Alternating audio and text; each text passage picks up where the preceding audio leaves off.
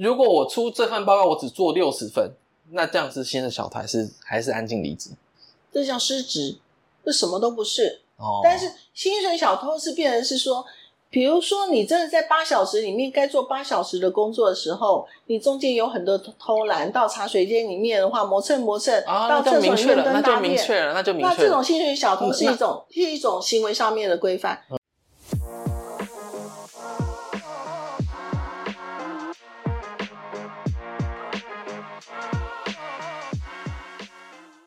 因为没有事情是偶然的，没有事情是偶然。那它发生了，我你可以说啊，我们信老天爷，老天爷就这样安排，就这样子吧。我也会说我信我自己，我就想走这条路。可是那个老天爷这样安排，我觉得也要加上自己坚持、欸，不然早就去再找个工作，当个上班族，安心有收入啊。你就算这个的偷偷摸鱼一下，我们都说安静离职，对不对？那也也其实也不影响什么、啊，你还是能生活啊、可是就少了现在这样子的这种呃不同领域的交流的这种有趣的事情。所以在职场里面，你怎么去看待薪水小偷跟安静离职这两种人？嗯，如果是我的看法，我亲身的感觉就是，你今天会想要安静离职，很大程度是你对于你在这个职位未来是没有希望的。那你自然不会有动力。我觉得这跟这个就很现实的问题啊，你没有动力。例如说，老天爷安排你做这件事情的时候，他一定告诉你说你未来可以做成什么样子，对吧？总不会跟你说你现在都做就对了，你不你不听我的，你没有好下场。老天不会这样跟我们讲话吧？对不对？但是安静离职的这第一个角度就是，你你在做这件事情的时候，其实是你不知道意义是什么，尤其在两千年世代出生的人更重视意义。我做这件事情有没有意义？有没有符合我想要实现的价值？就是也是跟心理层需求层次有关。马斯洛的心理需求你把它。看这么高哦，我看那一我毛多小觉得是啊，我现在大家就是认为耶，我读不到他们有这种有有啦，或许有人有，可是不是全部，有些人哎，我也认同不是全部人有，嗯因为他们的这是我们现在理想比较高。那我觉得更多人安静离职的理想，其实他他但做安静离职，我真的对人生没有什么意义，我只要能够活着就好。那我能活着，那我一个月赚好赚个四万五万，我不用升职上去，我也可以活得很好。我干嘛特地去拼死拼活去往上爬呢？你看，你三十三十岁的这个时代就看不看不懂，不叫看不懂啦，就是看不起二十岁世代的这我没有这样的心态。我不是看不起哦，因为我自己在之前的工作是安静离职，是因为疫情才出来的名词。对，但是你说我过去有没有像安静离职？我觉得某一段时间也会有这种感觉、啊。可是安静离职就等于是薪水小偷啊，不是吗？哦，不一样，薪水小里不一样？薪水小偷是你上班不做事哦。没有，可是安静离职他也一样，他做他做事没有哎、等一下，我觉得这个我们可以下一集再来聊。为什么？为什么？哎，我不要不要不要！我跟你说，这个已经 讲，要讲完了已。经很生气了。这个以前我说实在，你就有太多的一个薪水小偷，然后安静离职就是说，反正这令我三分地，这就是我的，我的我好，做。我要我要跟你讲，我我对于安静安静离职跟薪水小偷分是分开的。安薪薪水小偷是你该应尽的责任你没有做完，才那个才会叫薪水小偷。你该做的事情、能做的事情没有做好，那个没有安静离职，他也是在没有完全当责这种状况底下，他其实他也做了薪水小偷哦。哦，那就是你没有看懂安静离职的特点。安静离职是做最底线的事情，但是他该负责都都应该做完，否则他不能打着安静离职的旗。安静离职的最对我来说最主要的点，应该是在于我没有做得更好的追求。你就是我只做最底线，你要求我做完事情，我一定一样不差的给你完成，但是我没有动力去往上追，因为一般来说，我们做事情除了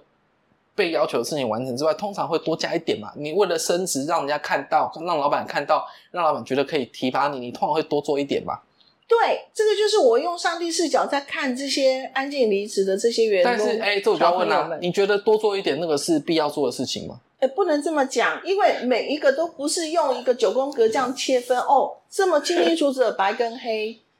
永远都会有 gray area。所以你的灰色地带来讲的话是你的吗？如果从你安静离职来讲的话，你就会开始切割，这不是我的。其实不是我的时候，事实上就是薪水小偷的一个行为。哦，我的定义是这样子哦，因为什么叫 accountability？如果你真正读过原文的 accountability 的定义的时候，它一定会有个 armlength 生出来。什么叫什么叫 armlength 生出来？就是 one more ounce。哎，那我有个问题哦，我举举一个情境来讲，就是如果是例如说电子厂的作业员，他这样子每天就把他要做的单达到最。就是例如说，他例如说他每天要弄好几个产品，就达到最低标，这样子叫安静离职，还叫薪水小偷？都不是，但是他一定会有后面，比如说我们一个岗位一一个动作，那一个岗位一个动作来讲的话，他是做好，他是锁螺丝的，他就进来，他只是在看他的失误率有多高，OK。但是他最后来讲的话，他一定要在他五点三十分敲钟，他要离开的时候，他愿不愿意把他的纸。他的座位这边所有掉的螺丝，或者是有一些已经坏屏什么的，能够很很有秩序的再把它分门别类，然后非常珍惜有一些可用的东西，如何再回收再利用的这些事情，把它做好，因为没有人会帮他做。OK，那我有个问题啊，如果他不做，到底是叫做薪水小偷，还是叫做安静离职？都不是，都不是。但是我会给他打叉叉，只是说他并没有一个很好的从业心态。OK。好，那我想再深入问一个问题，所以你对于薪水小偷、安静离职，可能比较偏向于在办公室这种作业员、操作员，可能比较不适合适用，因为他们很规律、很规范。对，那我觉得这个哦，这个真的是可以。好，没关系，我们就来。好，所以你认为薪水小偷跟安静离职是可以合并在一起谈的？薪水小偷是最后安静离职之后的自然 outcome。OK。OK，OK，好，我我跟你说，我我觉得不一样的地方在哪？嗯，我会认为薪水小偷是你没有把该当责的事情完成，所以才会叫做薪水小偷。因为你该，你你本来就有该负责做的事情没做完。例如说，好，假设我们要出一份报告，啊，你时间到了，报告没有交出来，这是薪水小偷吧？你继续。好，那如果我出这份报告，我只做六十分，那这样是薪水小偷还是还是安静离职？有交报告，但是只做六十分，是属于薪水小偷还是属于安静离职？这叫失职，这什么都不是。哦，但是薪水小偷是变成是说。比如说，你真的在八小时里面该做八小时的工作的时候，你中间有很多偷懒，到茶水间里面的话磨蹭磨蹭，到厕所里面蹲大便，那这种薪水小偷是一种是一种行为上面的规范。第二个的话，就是在他的工作领域里面，他并没有把它做好做满，做到他应该有的。所以好，那我这样说，那我如果再再换一个说法，就是你认为，如果你做只做到六十分是薪水小偷。那只做到七十分，算不算安静离职？我说了，薪水小偷是安静离职，是他在对工作上面的切割的这个心态上面。哦，我知道了，本我好，那我觉得本质上定义不同。我所以他的 grey area 就很多来讲的话，对于团队协作的部分来讲的话，他不去尽一份力，因为他是切割说，这不是我的工作，我干嘛做？可是，就以团队整体之在运作的时候，我少不了你这个的 green area 上面的 take care，你一定要帮忙去多协作一点。所以，你当你在做安静离职的时候，你就会把整个团队里面的工作的时效效率来讲话往下拉。好，我好，我认同，我认同这件事情，就是安静离职是他会把这些模糊地带的东西就是切割开来不做。但是，我觉得如果是灰色地带的话，不代表它失职。我不认同他失职，那我认同安静离职的确对于团队有很大的影响。可是你要知道，这个对于团队领导来讲的话，他看到这种状况，他会他会很纠结的地方是，我不可能把工作 SOP 跟你的的工作的 job function 分析的那么细，说哦这一块的灰色地带。多少百分之七十五点八就应该归属在你，你就应该完成，没有这回事。我我这样描述好了，就是因为我们在做团队合作的时候，不太可能把界面切的这么清楚，通常会重叠一小块吧，对吧？所以这些一定不是好。所以你所你所说的这些灰色地带，其实不是真正灰色，大家都不想做的东西，而是因为有一些重叠的事情，可能都会超出你原本预设的范围，但是大家都要。都要多做那么一点点，才有办法让团队合作更顺畅。你知道，在公司里面，我们在论工作上面的一个服务表现绩效的时候，我们都有嗯 KPI，、对不对对？KPI 里面的话，都是要可量化的，对不对？对，那可量化的时候，都是应该是说，哦，有什么样具体事实，然后可以是用数字去加加减减除除出来、乘出来，然后就可以得到你的分数。对。可是我们整个在打 KPI 的时候，这些搞不好都只占六十。嗯。在我们过去公司的设置的时候，我们还有百分之四十的态度，加上 mindset，加上服从，加上你团队协作这些零零总总来讲的话，就是在针对你是不是叫做安静离职的这一块去做评论。你说对了，没有错。要如果你用 KPI 角度来看的话，我会认为，哎，安静离职这这这些人，他的目标就是我 KPI 我就是要六十分，我没有要打到最高分，嗯我也不要落在最低分。但是你不要跟跟我 argue 说，为什么我这 bonus 来讲话，我就少人家一倍都已经是安静离职了，我哪 care 这件事情？？No，安静离职人反而很靠腰，他的他的 bonus 少比别人少。哦，那他说我我都做好好的，我我都把我自己做好好的，为什么我还领的比别人少？啊，没有啊，没有不要令别人我就。在过去当主管的时候，我就很生气，我就每次看待我这样的一个 staff 的时候，我就心里说，嗯 N T 这我就教你，我就教你回答了啊！你自己去看，你你做都做完了，啊，别人都做做完了还做的比你好，那是不是要多分一点给别人？哦，没有。我跟你说，他们不，他们不会从这个角度去跟你看待这种事情。他只是说，在我入公司的时候，你跟我讲的工作，我都是做的好好的，而且你从来没有给我打过 re 呃呃呃退我件，说我这个不好，我都做好好的，那为什么我还打这么这么啊，低的分数所以你拿？六十分也没有错啊。好、所以 所以我的话，你拿六十所以所以你要你要啊。知道，所以在在这个就是你 所谓的零零零零后的这些小朋友们，他们如果说真的是用安静离职这样的一个从业态度的时候，对于领导人而言，对于组织协作而言，对于组织领导而言，其实他们都是我们最头痛的的。我认同啊，我认同，因为有看过，小宝贝，我们真的不知道怎么后他们。我有看过，我就是我有去看不同的人对于安静离职的评论啊，就是我认同这件事情，就是的确安安静离职是对组织有影响的，但是呃，我先不管主管的问题哦，我觉得最主要的是应该是要去关心为什么他们会有安静离职的想法，到底是哪边缺少了动力，让你只只愿意做六十分的事情，而不希望把你你的 performance 从六十分升高到八十分、九十分。我认为这个第一个呃家庭教育，我觉得有关系。第二个，他的本身旁边的朋友群究竟是哪一些朋友，彼此相互交流的一个观念是什么，有关系。然后第三个，价值跟价格的问题。嗯我觉得我我其实非常认同价值价格，但可以拉回来，我我会出来自己做这些东西，就是价值跟价格对不起来。我今天我有一样的能力去愿意收我的公司，我我可能薪水不会很高，可是我自己做，我可以把这些价值拉起来，因为我能做的事情远比远比之前在那边多，因为那边是处处受限啊，说哦，所以你只能产出这个，所以你给这个薪水没有给错，但是我在这边，我实话说，如果这两个案子真的一切做得很好，做得很顺利的话，这两个这这几个案子做出来加加起来就已经超过我之前当工程师一整年的收入。我做两个月可以赚一年的薪水，我干嘛要回去当工程师？所以华人是不是都很喜欢当老板，对啊，对吧？对啊，哎，可是我觉得当老板要看是你一来是你有没有这个特质，像我都一直被我同学呛说，哎，你又没有做，你没有做老板的特质，但是反正你走了，我们就边走边看，说明他看错，对啊，哎，哪天我再给你看看命好了。对，但是那个目的是不同的啦。我觉得应该说你要承受的风险不一样，因为你工程师就是就像你刚刚说的，回再回到刚刚那个问题啊，我今天就算安静离职，我就算当薪水角度，我薪水照拿，我可以不让你看到我是薪水小偷，但是我薪水可以照拿啊！你就真的你你没有让，你不是我不是不想做工作，是你真的没有工作给我做啊啊！我我想了我想做的东西，我呈给你，你又你又不要。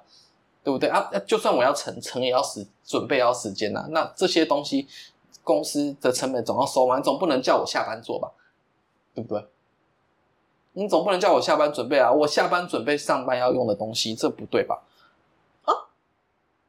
天哪，这个这个又你看有没有世代了。世代观念不同哈？我我很其实我很很在意这件事情，尤其是当我知道外商怎么做的时候，我很在意这件事情。就是你今天要我下班做的事情，嗯，只有两种可能性，一种是我很爱，我自己想做；，另外一种就是，哎，他对我自己也有帮助。你希望对公司有帮助，对我也有帮助，那我当然可以下班学习啊。可是如果我今天我今天学做的东西做的准备，只为了公司有好处，我自己没有好处的话，我为什么要在下班时间做呢？嗯嗯嗯嗯嗯，这这是新时代里面的想法。那我们老人家会看不过去，因为我们老人家一路爬过来的时候，都是日以继夜，day and night, night and day 这样的一个方式的话，去接受到老板的挑战、老板的指示、老板的要求。然后我们公司领域的话是分不开的，嗯这个就是当初老板在设定什么叫做 accountability，当责而言，就是告诉你，我任何时间 call 你的时候，你都可以立正站好来回答我的问题，这就是当责，这就是你嗯非常负责任。当然，我不认为来让我告诉你，我真是实质上的一个例子，在过去从业的一个非常大型的公司里面，我在大陆任职一个资财部的最高主管。好，然后呢，有一天晚上，我已经是十点多才回到宿舍，然后老板在十二点半的时候微信 call 我，嗯，Peggy 你在吗？嗯。老板我在，嗯。我现在可以跟你说话吗？可以。老板马上打过来，recheck 我是不是真的是清醒的。嗯。他跟我谈完，他要求我帮他整理好的数字要赶快给他的时候，他说：“你什么时候可以给我？”报告老板，半个钟头。记得哦，十二点半 call 我，十分钟谈完，我半个钟头要给他，那是不是已经到了 midnight 一点，多？我要打断一件事情。好，这个有有个差别，因为实很务实的问题就是你的薪水已经包含了责任制。不对，如果要回到你刚刚所讲公领域、私领域，我为什么要在我私领域的时候去思考你公领域的事情的时候，这件事情就不在这种 define 里面。对啊，对，哦但是在中国人的社会里面，台商的企业里面，他们所要求的是你掏心掏肺，日以继夜为公司卖命。对，哎哎，对，这个也是一个点。这你看，这个我们又可以再抓拉出来讨论，为什么台积电在美国争人争的这么痛苦，就是这个原因。是，因为这本来就是一个非常 非常叫做 cultural conflict，就是文化对啊对啊冲击的。对啊因为我们对于工作上面的定义，还有台积电它对于你今天碰到设备机器上面出了问题的时候，你怎么样？设备工程师，你第一第一个一箭步就要赶快到机器这真的是有困难的地方，然后怎么样去看到问题，找出问题，分析问题，找出方法，然后 fix。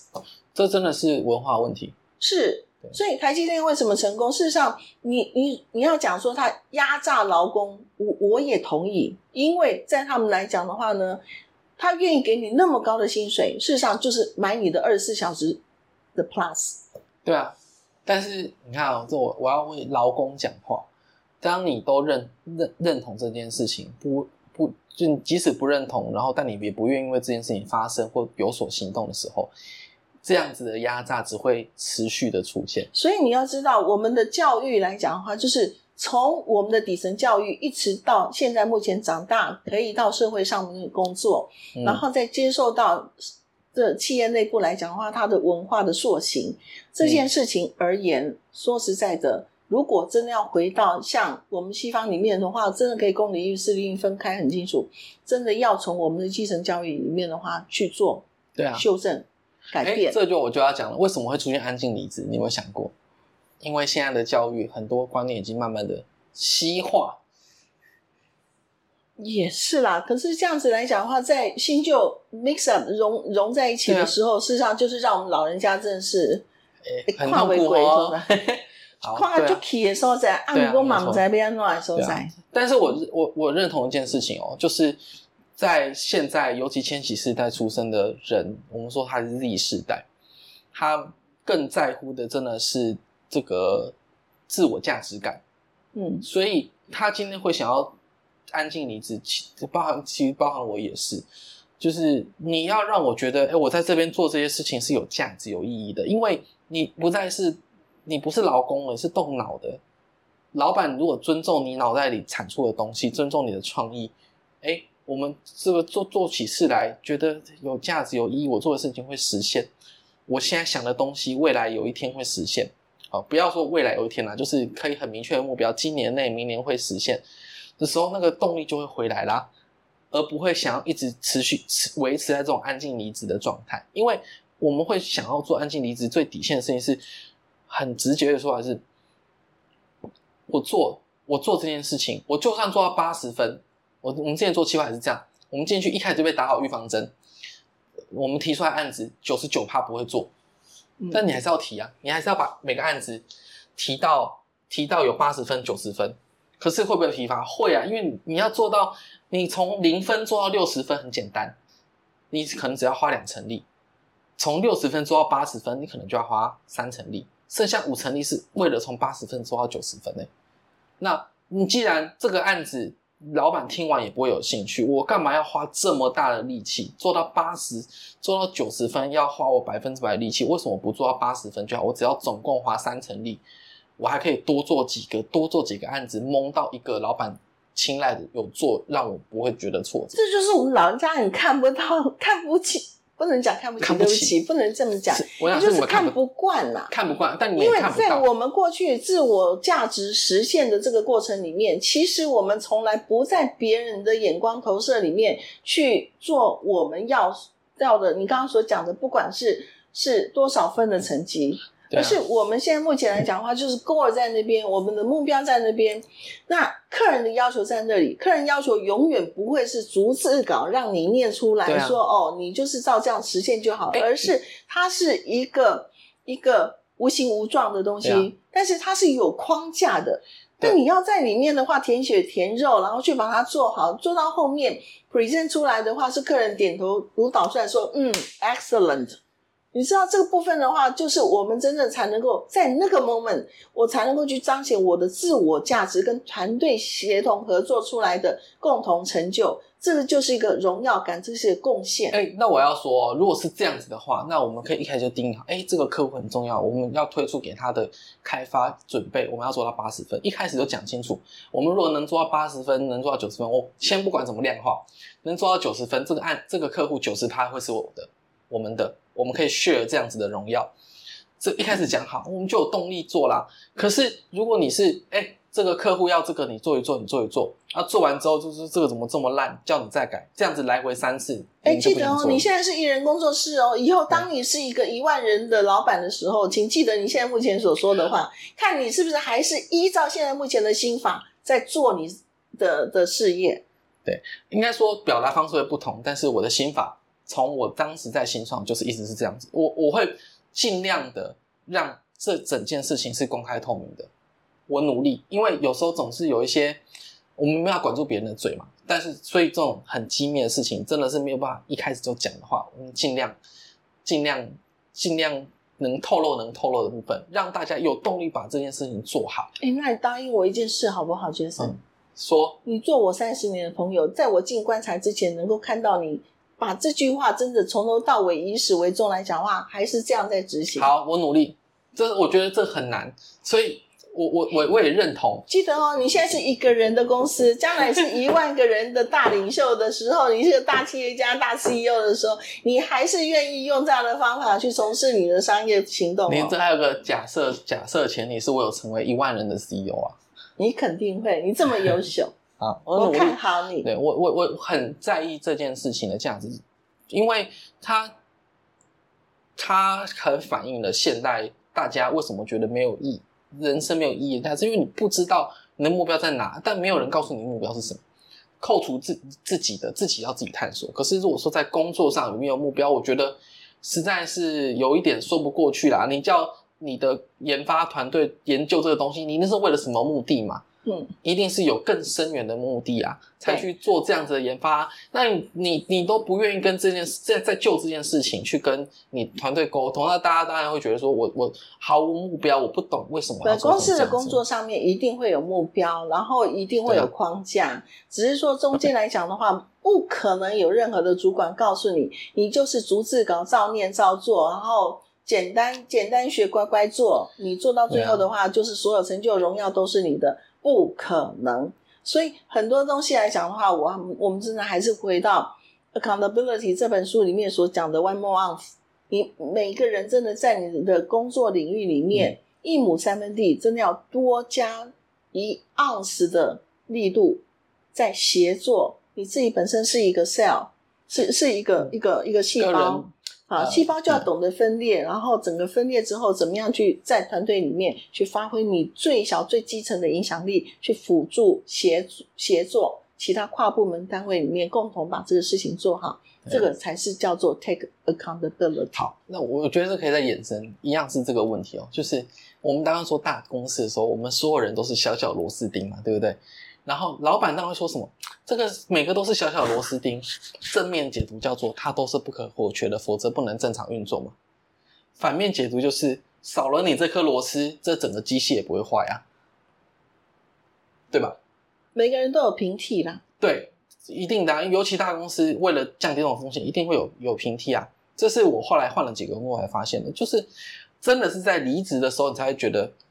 这这你你这个人的价值在这间公司既是有点重要，但其实也没那么重要。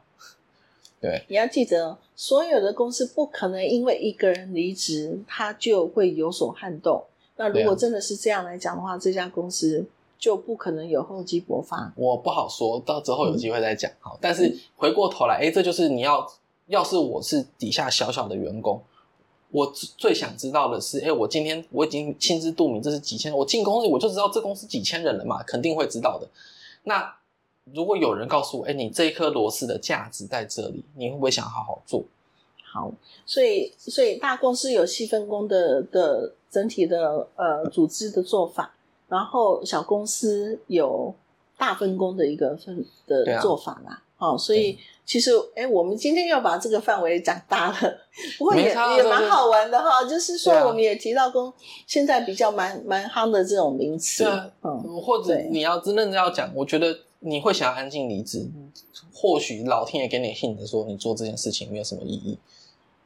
不是你要讲安静离职的时候，事实上我就会把眼光再投射给 HR，你到底做了什么事情？人资你到底对于安静离职跟薪水小偷，你能够有什么样的实质上的一个一个做法，让他来讲话是减免减少？对啊，当然当然，我觉得这个是要从人资的角度，就是我我讲实话哦，就是在在我我所认识，因为我太多朋友在美国工作了，他们在美国工作的时候是所有的员工都非常的清楚，甚至教育训练的时候告诉你说，只要跟公司相关的，你只要执行公司的任何业务，请不要使用自己的资源，小到笔、美工刀，请跟公司拿。一只螺丝起子，就算你觉得啊没事啦，从家里带也可以，请不要这么做，请跟公司申请。那公司没有马上给你，是公公司的损失。那你可以据据此去 argue 说你的 performance 不到，是因为你公司没有提供你足够的资源，让你有这样子的产出。这是他们在面对看到看待生产力的概念，但台上不是啊。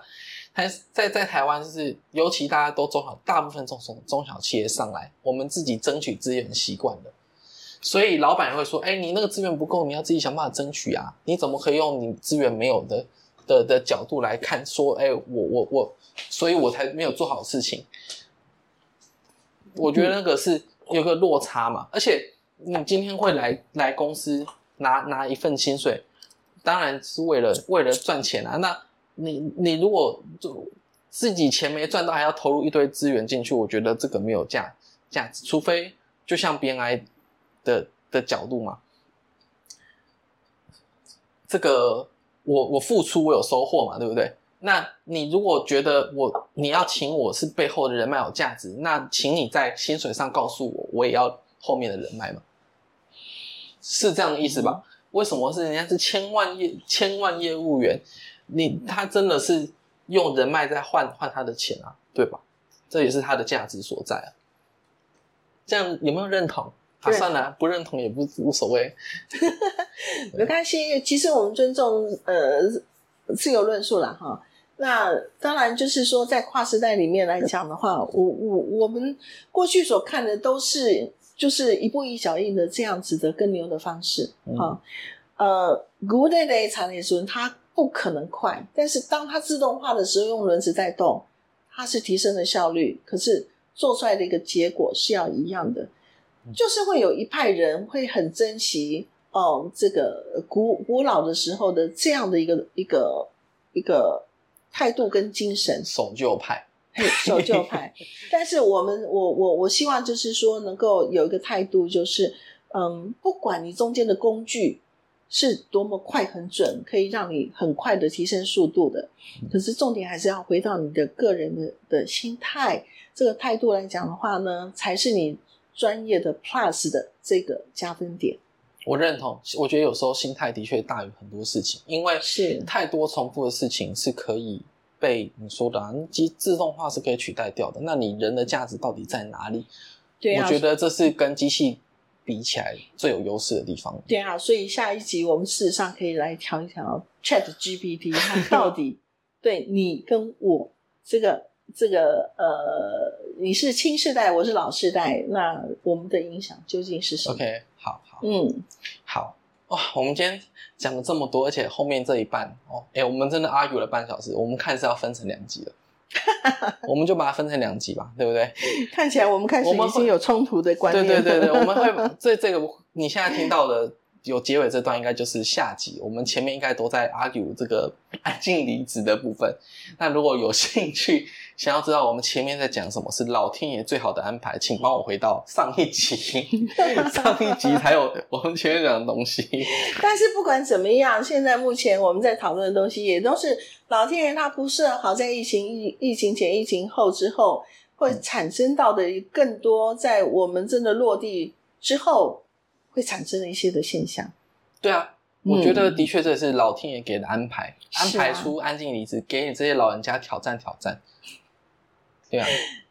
这是感恩，这是老天爷最好的安排。对，我们有机会再讲这个，就提到安静里还有石化业的石化业的这个这个世代断层啊，这个其实跟安静离子，我觉得我们到时候也可以聊聊看。哇，不过。差不多了，我们先这集就差不多到这样了。嗯，好，那如果大家有共鸣或者是有更多想法的话呢，也欢迎大家一起来讨论以及分享我们的 Podcast 跨世代三哥六婆的七嘴八舌频道。我们下次见，拜拜。